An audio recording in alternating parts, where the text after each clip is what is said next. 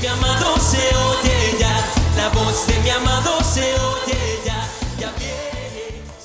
Bienvenidos a su programa de Estudios Bíblicos, patrocinado por Iglesia Ven Señor Jesús Ministerios Elim.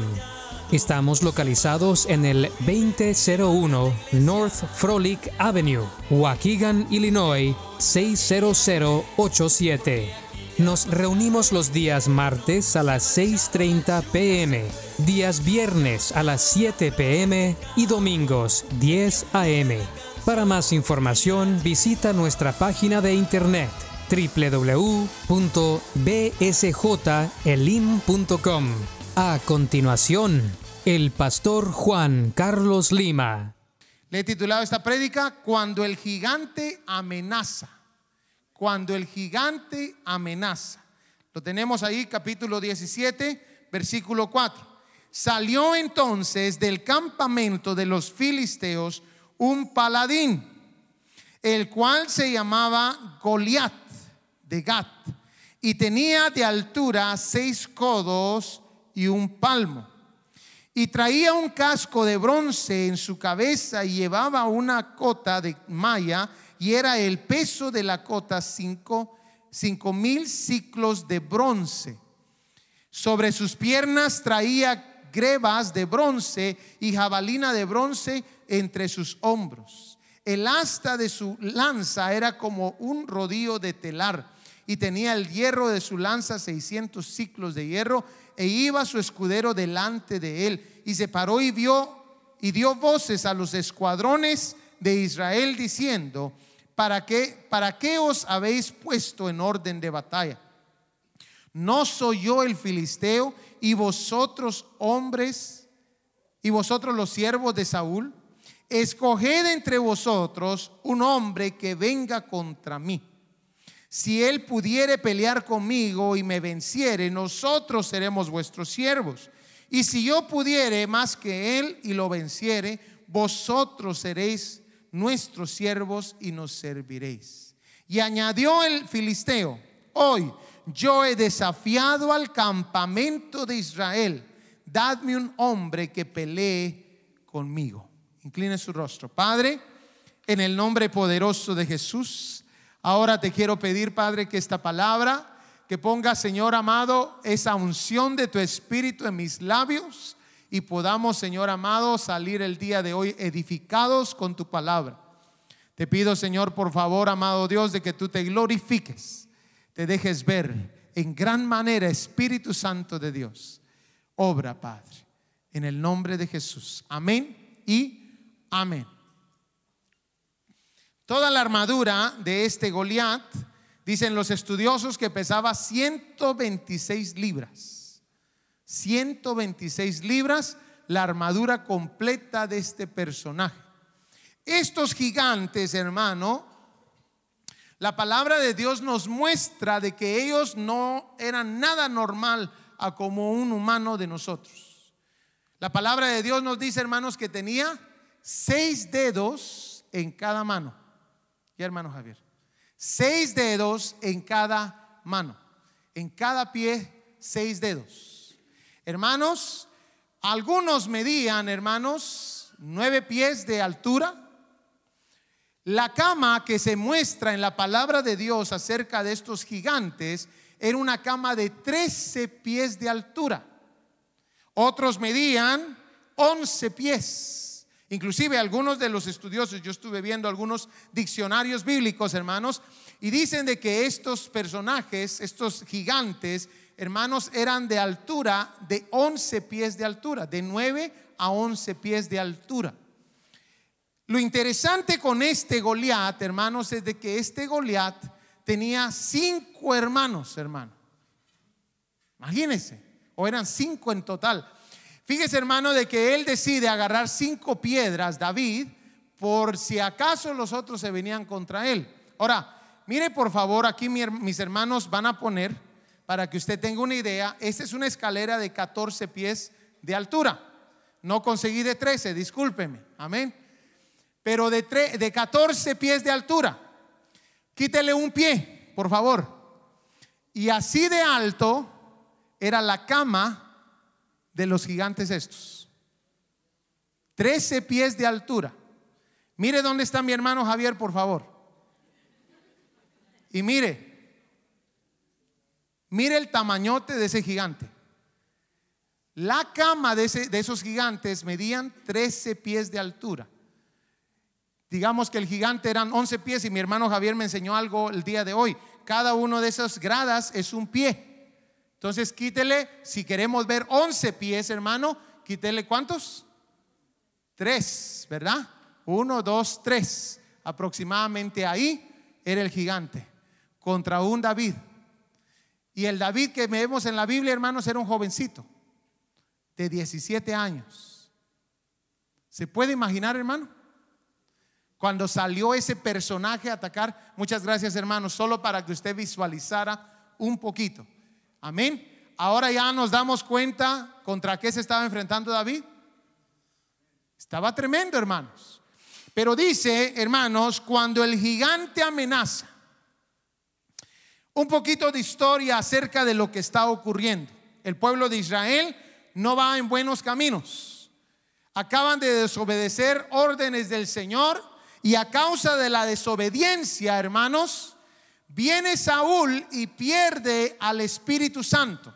Espíritu Santo se va de la vida de Saúl en el capítulo 16, un capítulo antes. Y hermanos, dice la palabra del Señor de que un demonio entraba en Saúl. Saúl estuvo gobernando al pueblo de Israel con un demonio encima. Imagínense eso. En medio de todo ese caos, de repente los filisteos, hermanos, deciden hacerle guerra a Israel. Y ahora no solamente tienen el problema que su rey está endemoniado, sino en medio de todo sale un paladín.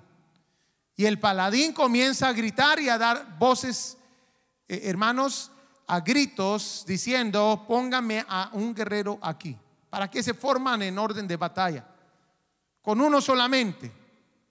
¿Se puede imaginar esa escena? Todos habían dado cuenta, o los más cercanos por lo menos, se habían dado cuenta que el más alto de toda la ciudad era Saúl. Y se habían dado cuenta que ese personaje estaba endemoniado. Ni siquiera lo podía liberar a ellos. Y entonces, hermanos, miremos entonces sus palabras de este Goliat. Y se paró, versículo 8, y se paró y dio voces a los escuadrones de Israel diciéndoles, ¿para qué os habéis puesto en orden de batalla? ¿No soy yo el filisteo y vosotros los siervos de Saúl?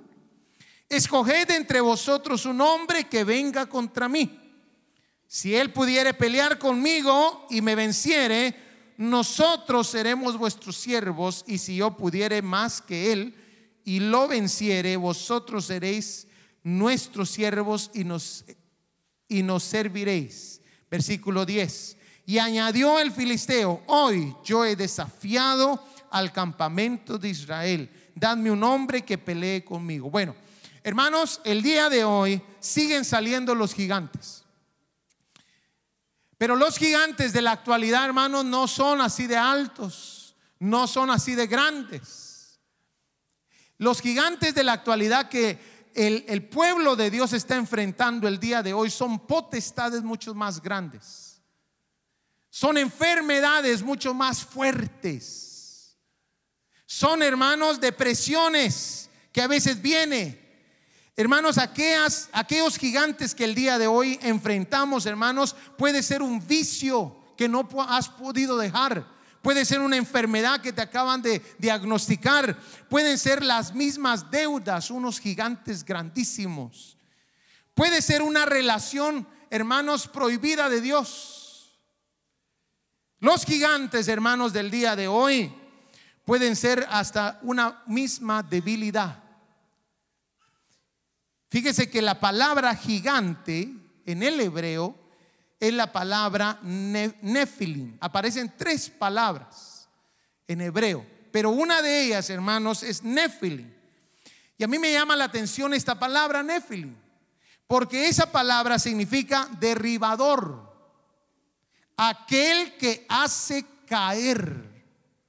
Mire qué interesante. Porque si usted pensaba, hermanos, que esa enfermedad no puede traerlo abajo, agárrese.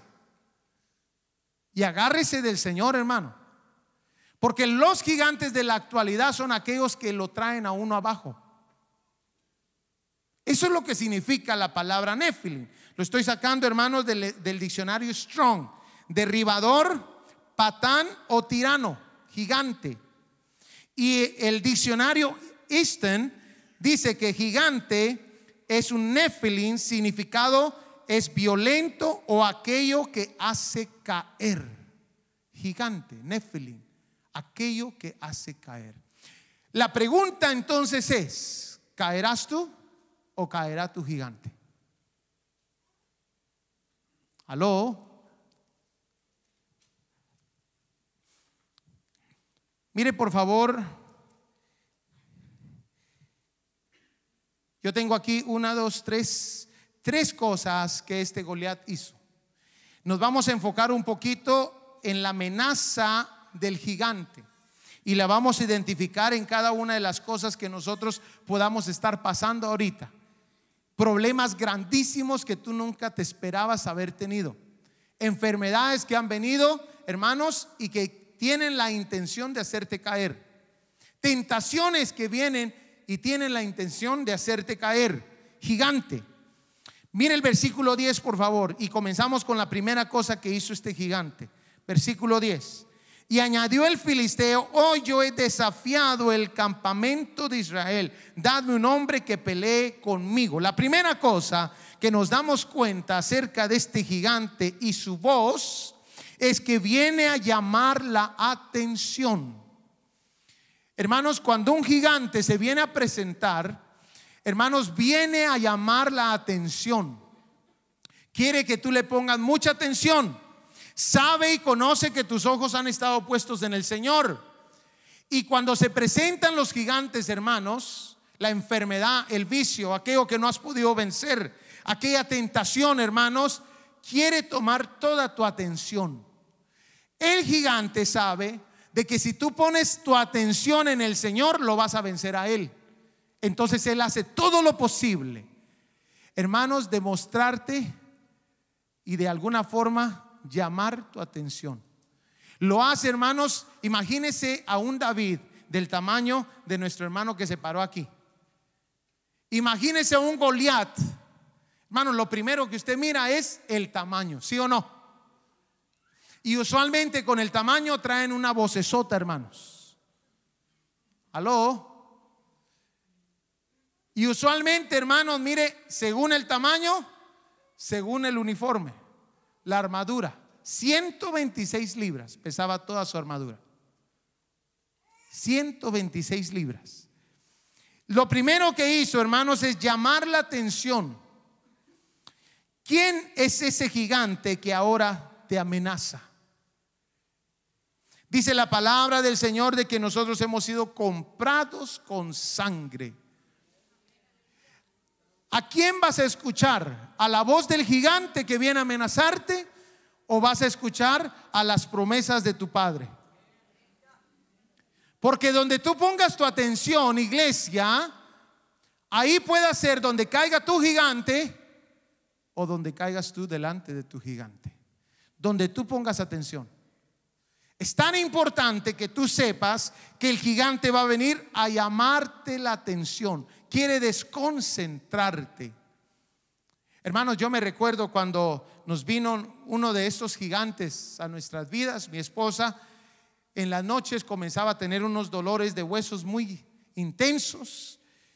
Le dije que fuera al hospital, va al hospital y regresa con unas malas noticias me diagnosticaron lupus, una enfermedad que no tiene cura. Solamente Dios la puede sanar.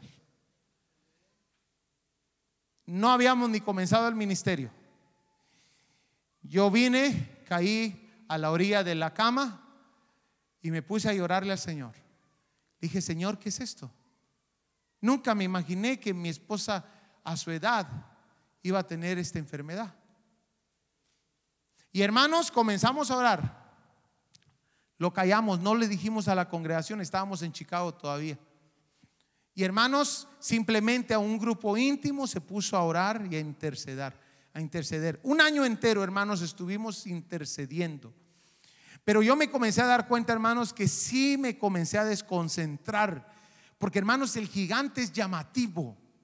El gigante viene con una presencia, hermanos, que te quiere dejar saber, aquí estoy y no me voy. Pero hermanos, ahí es donde más tenemos que estar agarrados de la mano de nuestro Dios. Porque hermanos, algo que notamos de David es que David ni se concentró en las palabras del gigante. ¿Saben quién se concentró? En su Dios. En que él estaba amenazando al Dios altísimo y que se iba a ver contra el Dios altísimo. O sea, David mantuvo sus convicciones. El gigante, va a ser llamativo, va a querer llamarte la atención. Segunda cosa que hace el gigante Goliat. Versículo 11. Mire por favor. Oyendo Saúl y todo Israel estas palabras del filisteo, se turbaron y, y tuvieron gran miedo. Segunda cosa, diga conmigo intimidación. La segunda cosa que miramos que hace este personaje, hermanos, es que viene a intimidar al pueblo de Israel. Tanta intimidación, hermanos, que dice otro versículo que corrían, hermanos. Mire el versículo, versículo 24, mírelo por favor. Y todos los varones de Israel que veían a aquel hombre huían de su presencia y tenían gran temor. Hermano, el gigante viene a intimidarte, viene a llamar la atención.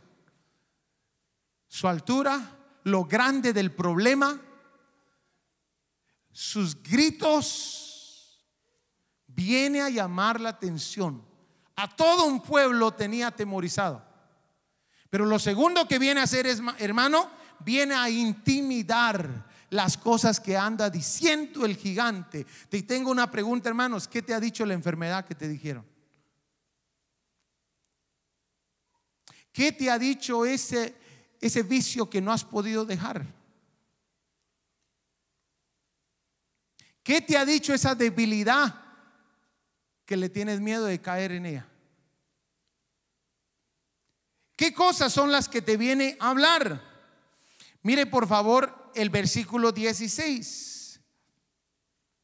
Venía pues aquel filisteo por la mañana y por la tarde y así lo hizo durante 40 días. Diga conmigo 40 días. Ese es un número de prueba. Ahora el pueblo de Israel estaba siendo probado. Número 40 es número de prueba. Una cosa es la presencia del gigante y otra el impacto de sus palabras. Habían dos cosas que estaban intimidando al pueblo.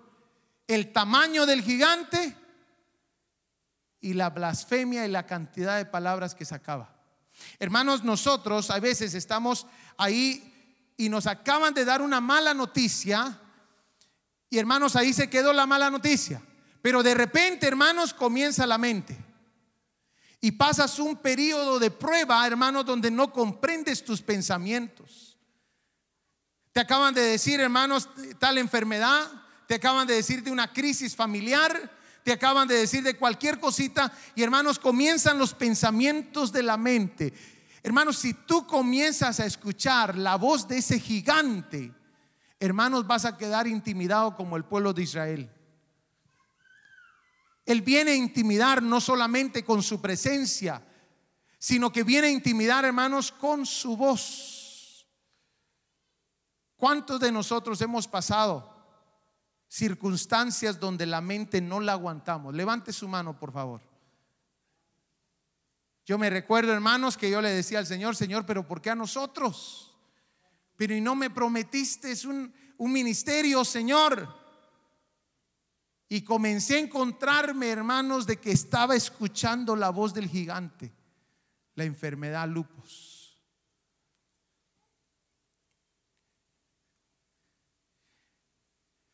¿Oirás tú al gigante? ¿Qué te ha dicho el gigante? Mira por, por favor algunas cosas. No la vas a poder hacer. No vas a hacer lo mismo, no vas a hacer la misma. Soy más fuerte que tú.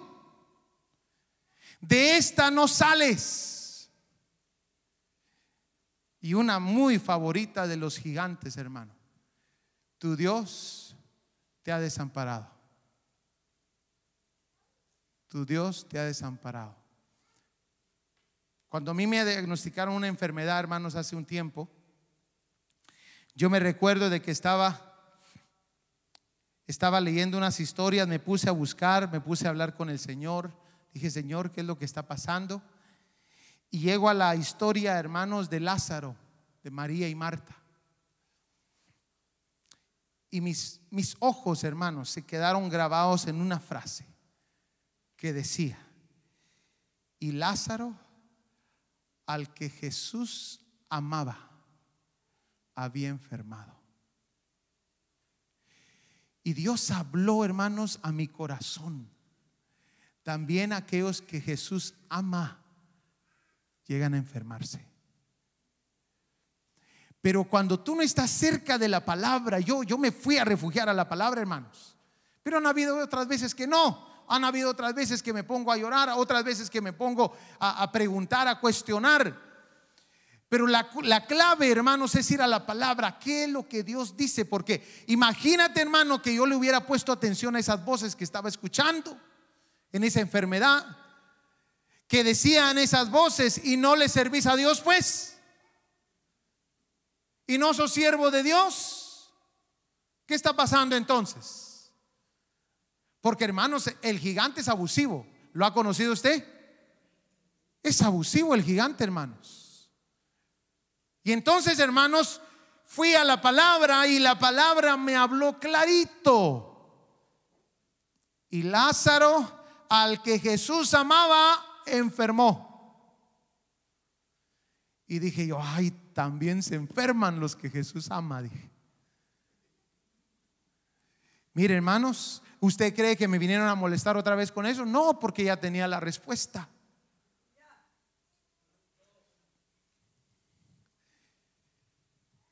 Tu Dios te ha abandonado, dice el gigante. No la vas a poder hacer. Soy más fuerte que tú, dice el gigante.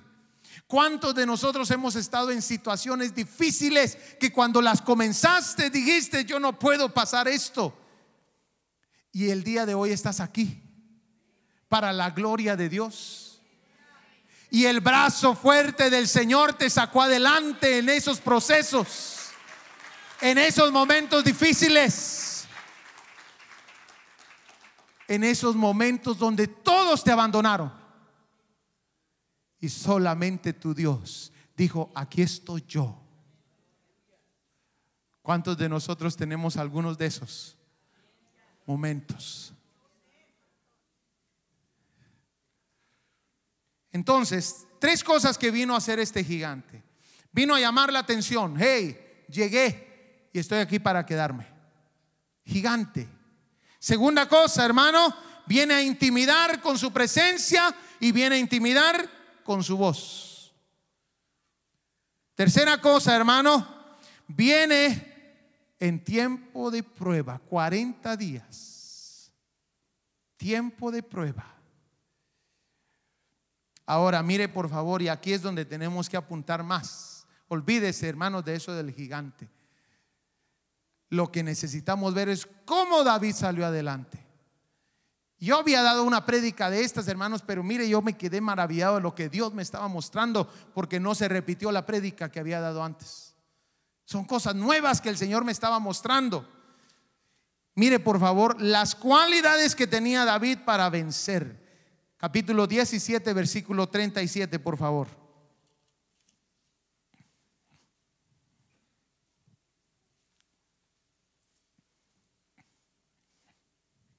Añadió David, Jehová, que me ha librado de las garras del león y de las garras del oso, él también me librará de la mano de este filisteo.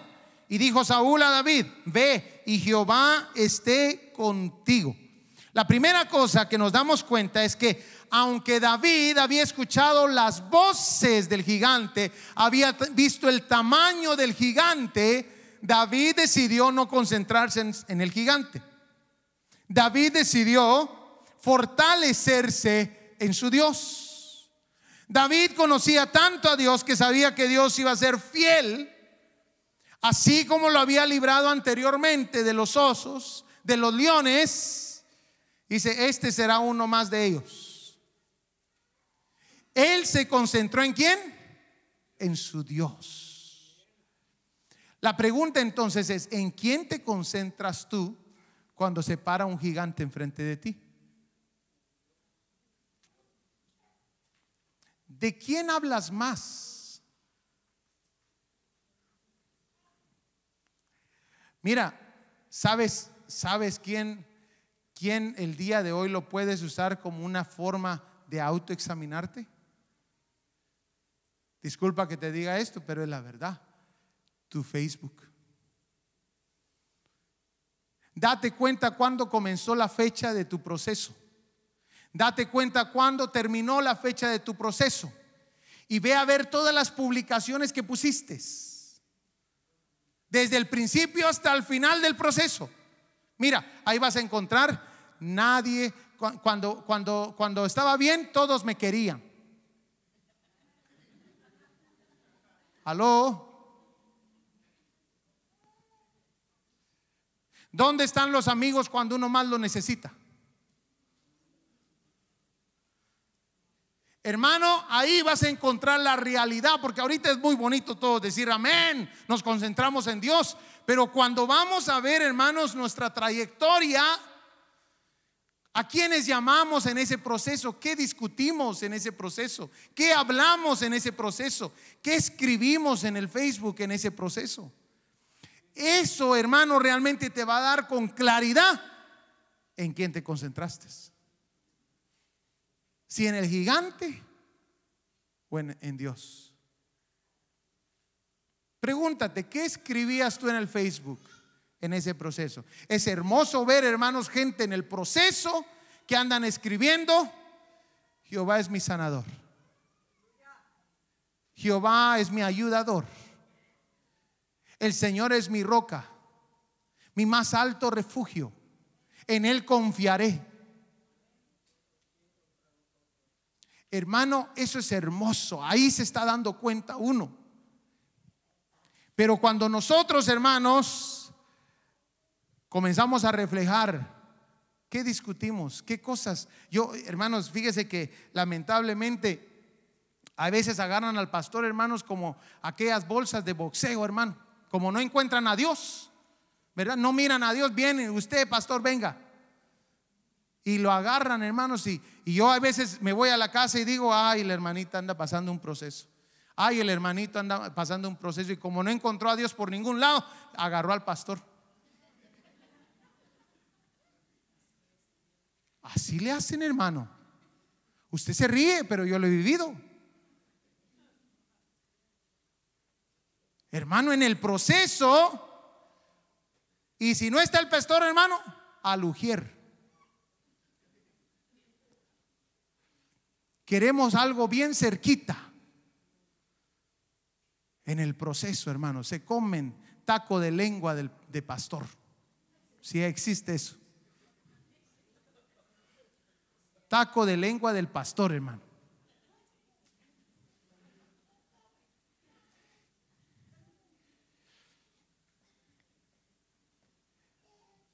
Las personas que van a ser victoriosas en ese proceso son aquellos hermanos que aprenden a no ponerle atención a la voz del gigante, al tamaño del gigante. Que aprenden, hermanos, a fortalecerse en su Dios. David dijo, Dios me ha librado anteriormente de leones y osos. Y una vez más me librará. Mire la segunda cosa que hizo David. 1 Samuel 17, 33. Dijo Saúl a David, no podrás tú ir contra aquel filisteo para pelear con él, porque tú eres muchacho y él un hombre de guerra desde su juventud. Hermano, ¿no le ha pasado que cuando usted está en el proceso, llega alguien y le dice, mi abuelita se murió de eso? Aló a saber qué hizo y Dios lo está castigando. Hermano, David también le dijeron cosas negativas, pero David no se confió de las cosas negativas. ¿Qué le está diciendo? en la persona principal del pueblo, hermanos, Saúl, le está diciendo, no podrás ir a hacer eso. Tú eres un muchacho, él es un guerrero. Hermanos, en los procesos difíciles van a venir esas personas negativas que te van a decir a saber ni qué hizo usted, hermano. A saber ni qué hizo usted, hermana. Por algo le está pasando esto. Aló. Personas negativas, hermanos, se van a arrimar, se van a, a- a llegar a usted, hermano. A tratar de descifrar. Mire, lo hicieron con, con este personaje, eh, Job. Tres personas negativas. De plano, Job, algo hiciste. Job, de plano pecaste. Job, algo hiciste. ¿Cuánto tiempo pasaron con Job, hermanos? Ahora Saúl está diciendo a David, David, no podrás tú ir contra aquel filisteo para pelear con él, porque tú eres muchacho y, él un hombre de guerra desde su juventud. Nadie ha salido de esa, hermano. Yo he visto gente que muere en eso. Así dicen la gente negativa. Mire, le voy a decir lo que va a pasar, hermano. Así nos dicen. Pero nuestra fe, hermano, no está puesta en las experiencias de otra gente. ¿Verdad que no? Nuestra fe está puesta, hermanos, en el Dios Altísimo. En que cuando usted y yo clamamos, hermanos, al Dios del cielo, el Señor escucha, inclina su oído. Olvídese de lo que pasó con alguien más. Hermanos, al final del año, mi esposa va a una tercera, si no me equivoco, hermanos, a una tercera visita con el doctor y nos dejan un mensaje. No le encontramos nada a su esposa. No le encontramos nada.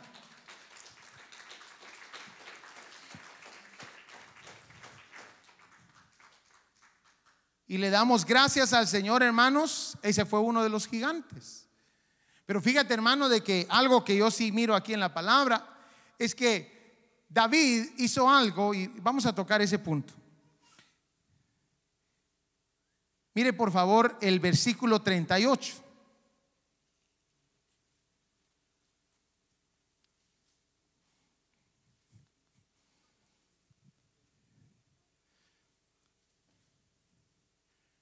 ¿Lo tiene? Y Saúl vistió a David. Mire, Saúl no tenía fe en David, pero lo vistió por cualquier cosa. Y Saúl vistió a David con sus ropas y puso sobre su cabeza un casco de bronce y le armó de coraza y ciñó David su espada sobre sus vestidos y probó a andar porque nunca había hecho la prueba.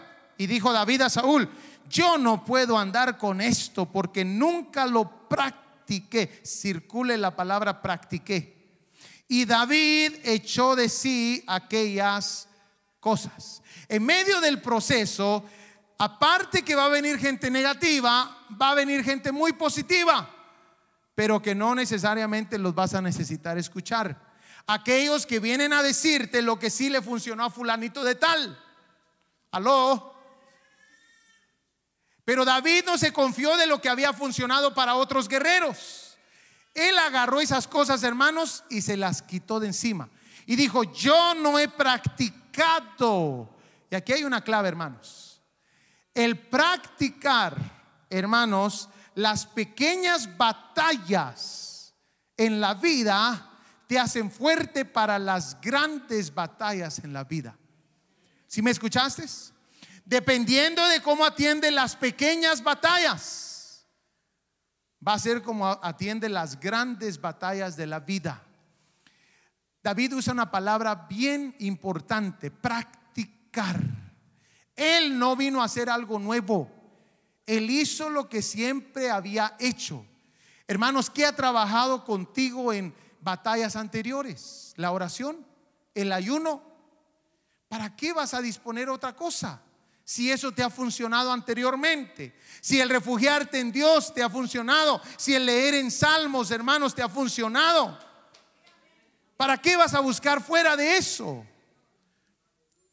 Hermanos, yo he escuchado miles de cosas. Mire que haga esto, que haga el otro. Yo me recuerdo cuando, eh, y mire hermano, padres, padres eh, eh, que son nuevos padres, tenga cuidado con esos consejos que a veces la gente trae. Me recuerdo, hermanos, con nuestra primera hija recién nacida y nos dice una persona de la iglesia, póngale un listoncito rojo, me dijo. ¿Por qué se ríe? A ver, revisen los niños, no trae nadie aquí un listoncito rojo, ¿verdad? Póngale un listoncito rojo, me dice. No sé ni para qué era ese listón. Que quite la mano, le dije, no le vamos a poner nada aquí.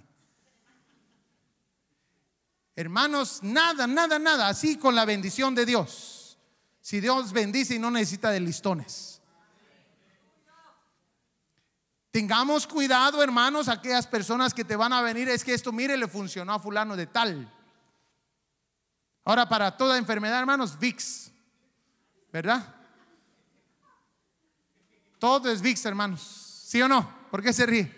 VIX o alcohol, ¿verdad? Úngelo con, con alcohol, pastor. Pero hermanos, aquí nos damos cuenta que David, ¿qué hizo, hermanos? Se despojó de todo eso. Dijo, no, no, no, no, es que yo no he practicado eso. En plena batalla, hermanos, no te pongas a practicar nuevas cosas. Aquello que te ha enseñado las pequeñas batallas, ¿cómo las venciste? ¿En quién te refugiaste? Aquellas cosas, hermanos, que te han enseñado las pequeñas batallas, te van a ayudar a las grandes. Escúchame, por favor, iglesia. Haz memoria ¿Cómo saliste de aquella depresión? ¿Quién estuvo ahí en aquellos momentos de escasez? ¿Por qué vas a tratar algo nuevo cuando lo que te muestra el Señor es que siempre ha estado contigo? Que ahí ha estado el Señor. ¿Por qué vamos a tratar algo nuevo? Vino David y se despojó de aquello que le daba nuevo y dijo, no, no, no, a mí me ha funcionado esto. Jehová de los ejércitos.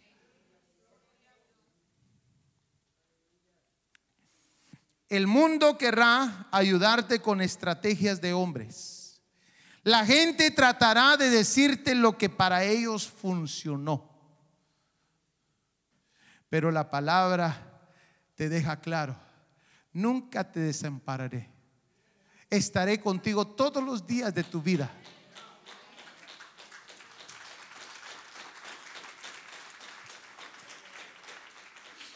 Ahora mire por favor el versículo 47.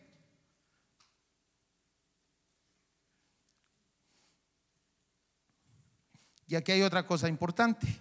En pleno proceso necesitas saber que no es con fuerza, ni es con poder. No necesitas un ejército. Solamente necesitas a Jehová de tu lado. Eso es todo. Lo tenemos, versículo 47. Y sabrá toda esta congregación que Jehová no salva con espada ni con lanza.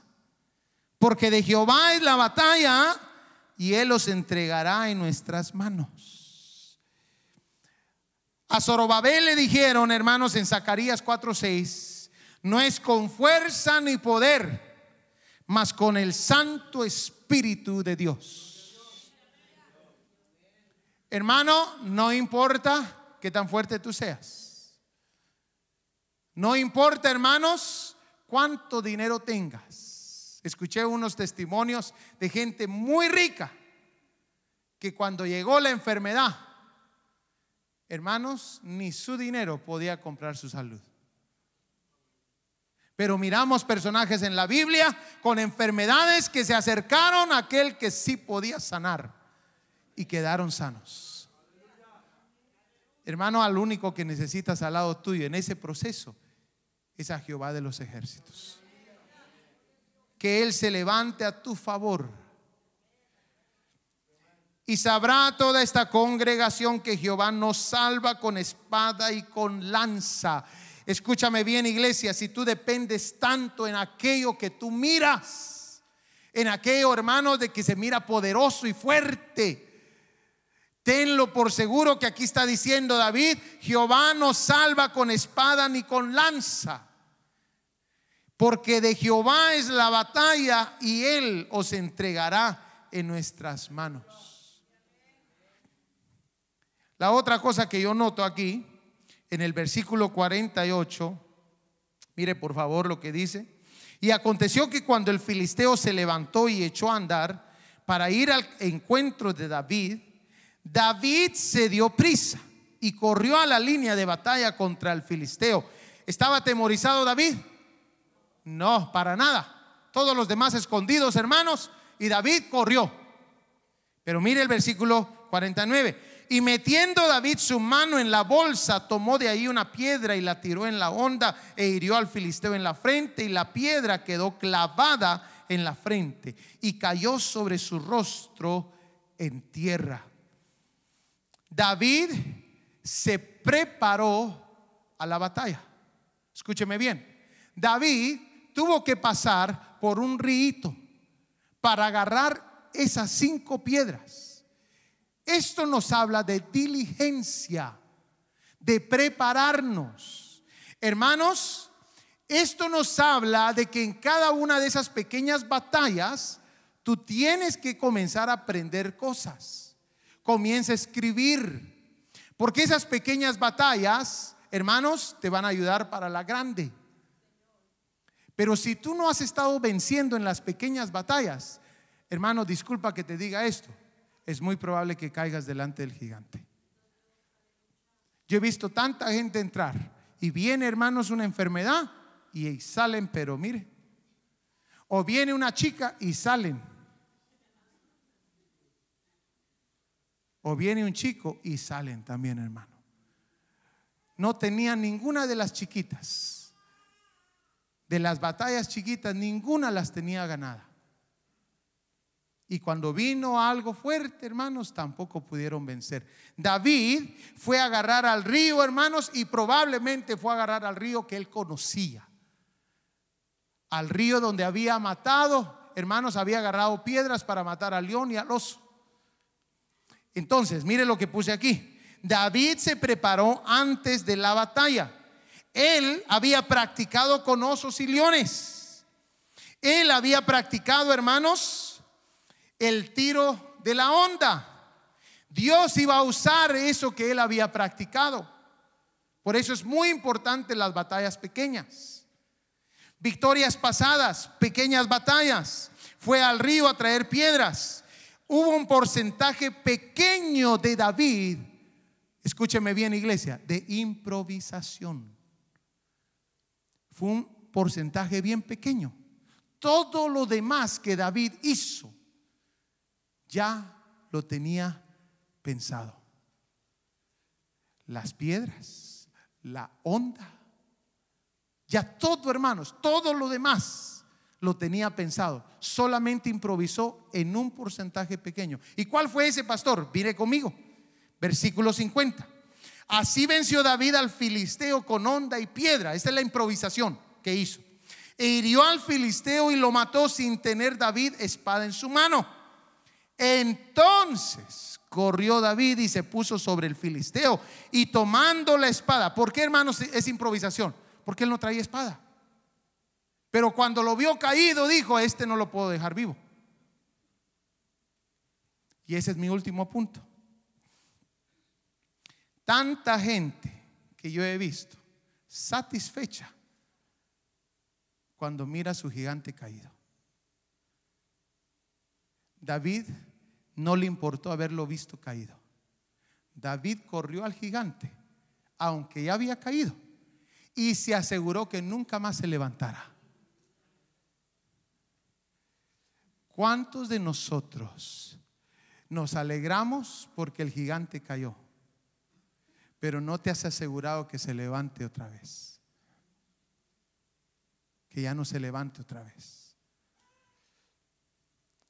Hermano, he visto personas aquí con problemas grandes y comienzan a venir a los martes, a los viernes, hacemos ayunos por ellos los domingos, son los primeros que vienen en medio del problema.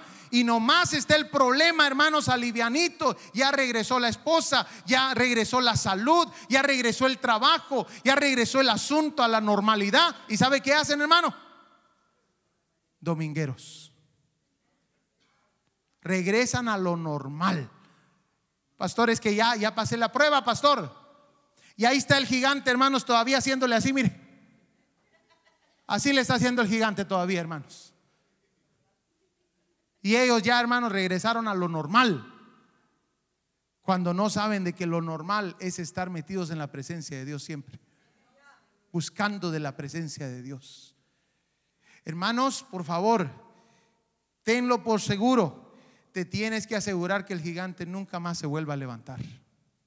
¿Qué hizo David, hermanos, en el, 50, en el 51? Entonces corrió David y se puso sobre el gigante, sobre el filisteo, y tomando la espada de él y sacándola de su vaina, lo acabó de matar y le cortó con ella la cabeza. Y cuando los filisteos vieron a su paladín muerto, huyeron.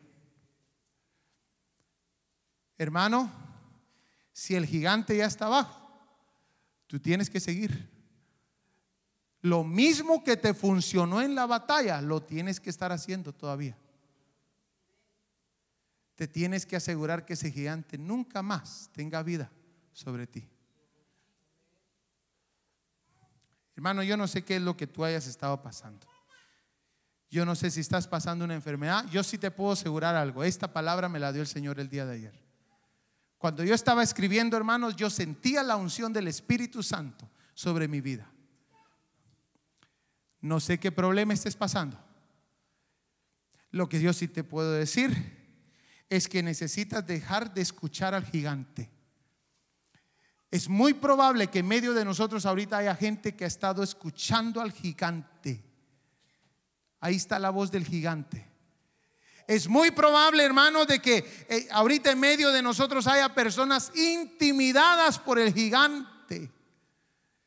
¿Por qué no te desenfocas un momentito del gigante y te enfocas en tu Dios? ¿Acaso no ha estado Jehová ahí contigo anteriormente? ¿Acaso no te ha librado anteriormente? ¿Qué te hace pensar que no te librará de esta?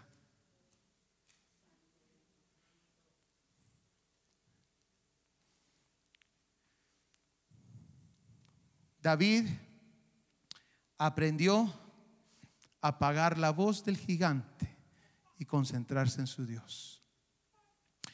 Tengo aquí unas preguntas. ¿Cómo se llama tu gigante? ¿Enfermedad? ¿Vicio? ¿Relación? ¿Cómo se llama tu gigante? Segunda pregunta. ¿Cuánto has escuchado a tu gigante? ¿Qué tan intimidado te tiene? ¿Cómo sé, pastor, que lo, he estado escuchando? Pregúntate, ¿cómo está tu intimidación? ¿Qué tan intimidado estás? Si tienes mucho temor, es que mucho has escuchado a tu gigante. Si tienes fe en tu Dios, es que poco has escuchado a tu gigante. Hermanos, el gigante te viene a decir unas barbaridades. De esta te vas a morir. ¿A cuántos le han dicho eso? De esta no salís. Hermanos, así viene el gigante, es abusivo. De esta no te va a librar Dios. Tercera pregunta, ¿por qué le has puesto atención al gigante? Y la última pregunta, ¿Le has creído más al gigante que a Dios? Inclina tu rostro y cierra tus ojos. Que me llenes, que me purifiques, quiero darte gloria y adoración. Quiero ser templo digno a tu presencia. Hemos llegado al final de nuestra programación. Te esperamos para nuestro próximo podcast. Si deseas saber más de nosotros, visítanos en nuestra página de internet www.bsjelim.com o acompáñanos en el 2001 North Frolic Avenue, Waukegan, Illinois 60087. Nuestros pastores Juan Carlos y Mónica Lima te recibirán con los brazos abiertos. Que Dios te bendiga.